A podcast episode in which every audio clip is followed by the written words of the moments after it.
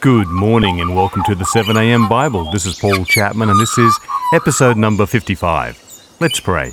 Dear Father in heaven, we thank you so much for the good night's rest. We thank you for waking us to a brand new day and we pray now as we open your word, you'll give us something for our souls need this day. And we pray this in Jesus' name.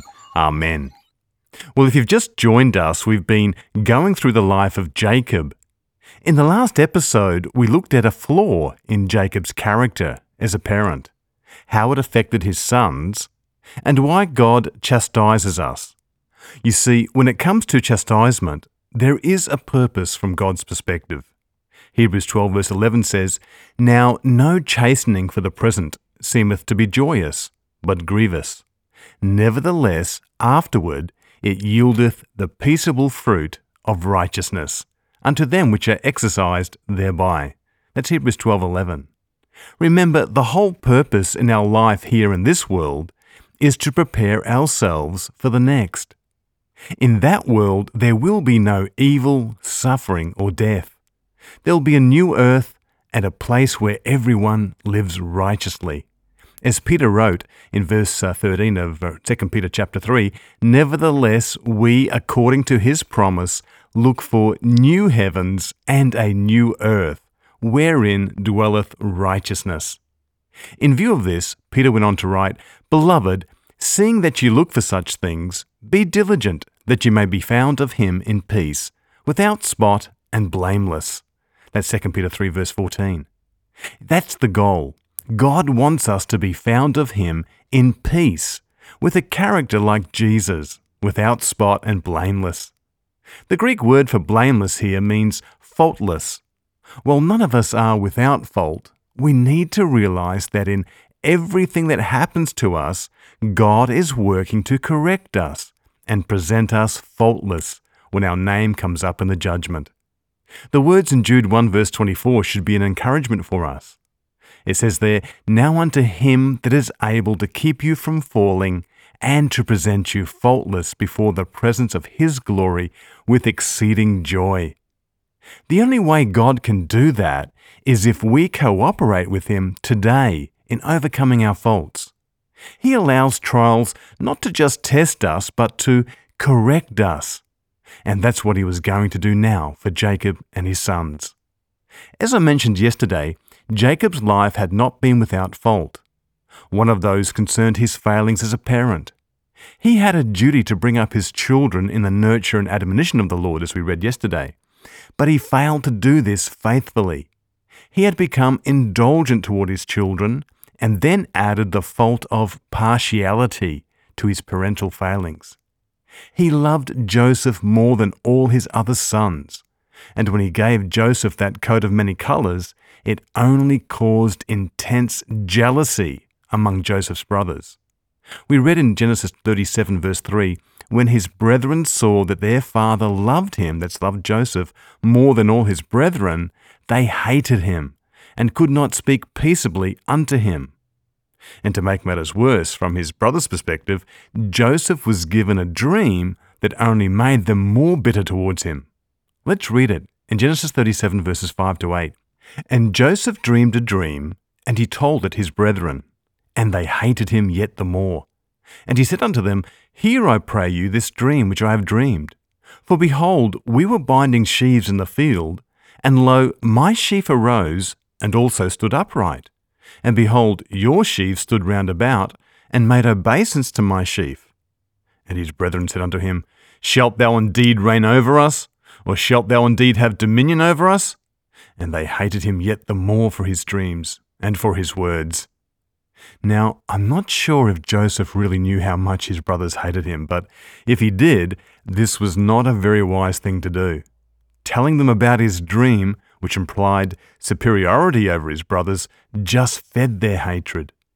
The fact that he recounted the dream to them suggests either his naivety or else some seed of pride in his being his father's favourite.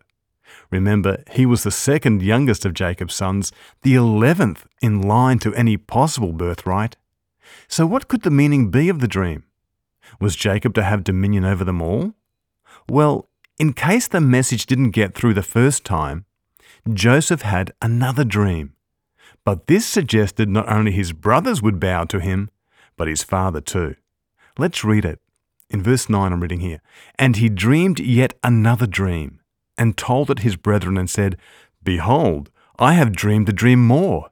And behold, the sun and the moon and the eleven stars made obeisance to me. And he told it to his father and to his brethren. And his father rebuked him and said unto him, What is this dream that thou hast dreamed? Shall I and thy mother and thy brethren indeed come to bow down ourselves to thee to the earth? And his brethren envied him. But his father observed the saying.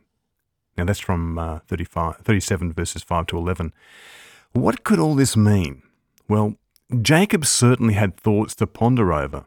Something was happening here, no doubt in the providence of God. But just what, Jacob had no idea. As for his brothers, well, in case this dreamer had any thoughts of lording it over them, they soon took care of that. In their extreme jealousy of Joseph, they hatched a plan that would bring an end to the cause of their complaints. Let's read it. In Genesis 37, I'm reading here verses 13 to 18. And Israel said unto Joseph, Do not thy brethren feed the flock in Shechem? Come, and I will send thee unto them. And he said to him, Here am I.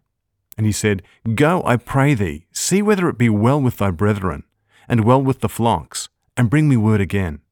So he sent him out of the vale of Hebron, and he came to Shechem. So Joseph's brothers were out feeding the flock in Shechem, on the ground Jacob had bought there. But as we saw in episode 49, the terrible cruelty Simeon and Levi had perpetrated there in killing all the men of the city made Jacob's reputation to stink. He was obviously, I think, concerned for his son's welfare, now that they had gone there. But Joseph doesn't find them there. Let's read it. In verse 15, And a certain man found him, that's Joseph, and behold, he was wandering in the field. And the man asked him, saying, What seekest thou? And he said, I seek my brethren.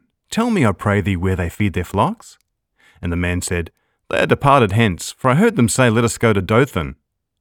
And Joseph went after his brethren, and found them in Dothan. Now, listen to what happens next, in verse 18. And when they, that is, the, his brethren, saw him afar off, even before he came near unto them, they conspired against him to slay him. You know, in the words of Ellen White, she says here, envy and revenge, long secretly cherished, now controlled them. It's in Patriarchs and Prophets, page 210 and 211. I'm reading further here at verse 19. And they said to one another, Behold, this dreamer cometh. Come now, therefore, let us slay him, and cast him into some pit. And we will say, Some evil beast hath devoured him, and we shall see what will become of his dreams. Now, the thought of murdering their father's favourite son was too much for Reuben, the eldest. In verse 21 says, And Reuben heard it, and he delivered him out of their hands, and said, Let us not kill him. And Reuben said, Shed no blood, but cast him into this pit that is in the wilderness, and lay no hand upon him, that he might rid him out of their hands, to deliver him to his father again.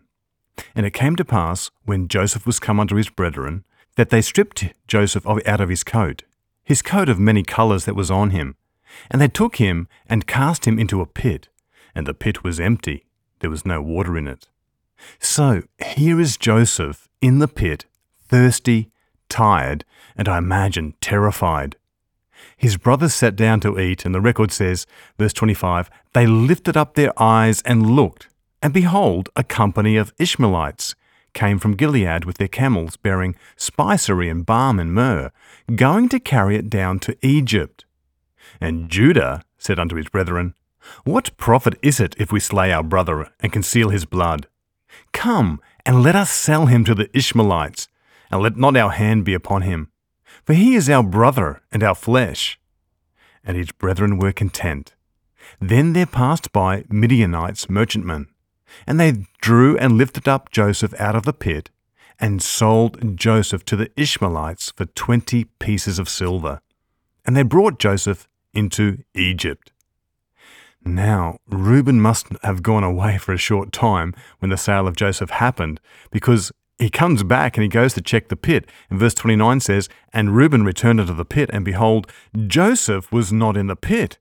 And he rent his clothes And he returned unto his brethren and said, The child is not, and I, whither shall I go? You see, being in the elders, he had a responsibility to take care of uh, Joseph. So, to cover their tracks, verse 37, uh, Genesis 37, verse 31 says, They took Joseph's coat and killed a kid of the goats, and dipped the coat in the blood. And they sent the coat of many colours, and they brought it to their father and said, This have we found. Know now whether it be thy son's coat or no. Can you believe how heartless they had become? To sell their brother into slavery, and then to lie about it like they did to their father? Nothing could save Joseph from their jealous rage. Solomon confirmed how unreasonable jealousy can be when rage takes over. In Proverbs 6, verse 34 and 35, he said, For jealousy is the rage of a man. Therefore he will not spare in the day of vengeance. He will not regard any ransom, neither will he rest content, though thou givest many gifts. Just how far jealous rage goes can be seen in the trial of Jesus. I'm not sure if you remember, but there Pontius Pilate, the Roman governor of the day, presented two persons to the Jewish multitude during the Passover feast Barabbas, a convicted thief, and Jesus, a man falsely accused. He would set one of them free, according to the multitude's wishes. Now, any reasonable person would have released Jesus, I'm sure, but they were far from reasonable. In Matthew 27, verse 21, it says, The governor answered and said unto them, Whither of the twain will ye that I release unto you? They said, Barabbas. Pilate said unto them, What shall I do then with Jesus, which is called Christ? They all said unto him, Let him be crucified. And the governor said, Why? What evil hath he done? But they cried out the more, saying, Let him be crucified. Now, Ellen White, in her book uh, Spiritual Gifts, explains the reason behind this decision of the Jews gathered there before Pilate. She writes here in Volume 4 on page 117 The whole life and teachings of Christ were continual lessons of humility, benevolence, virtue, and self denial. This was a continual reproof to the self righteous, exacting spirit manifested by the Jews Satan led them on until they seemed to possess a frenzy at the mere mention of the wonderful works of Christ, which were drawing the attention of the people from them. His very goodness made him a subject of their jealousy and hate. And in their blind rage, they cried out, Crucify him! Crucify him! Wow, how terrible it is when we allow jealousy and hate to take control over reason. Let's pray that they never do. In the next episode, we'll see now what happens. Dear Father in heaven, we thank you for this meditation this morning that reminds us firstly of the need to shun the spirit of jealousy and hatred. Let it not appear in our lives, Father, we pray. And also help us, Lord, to be mindful of the trials that come, to realize that these are your means of correcting us, Lord, of preparing us for that new heavens and that new earth. And we pray that each one of us listening here today might be there with all of our loved ones. And so we thank you, Lord, and ask you to bless us now in all that we say and do. And we ask this in Jesus' name. Amen. Well, thanks for listening to the 7am Bible this morning. I trust you've gained a blessing from it. And remember, wherever you are today, wherever you're going, whatever you're doing, take the Lord with you, be prayerful, be careful, and have a great day. And I look forward to you joining me for the next episode of the 7am Bible. The armor of God,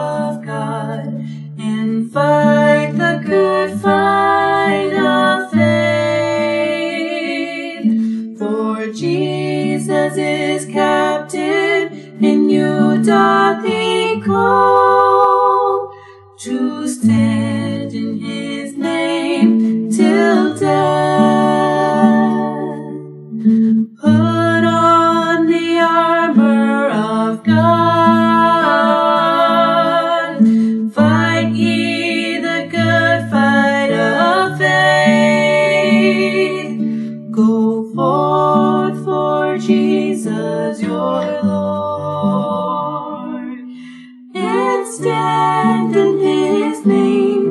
to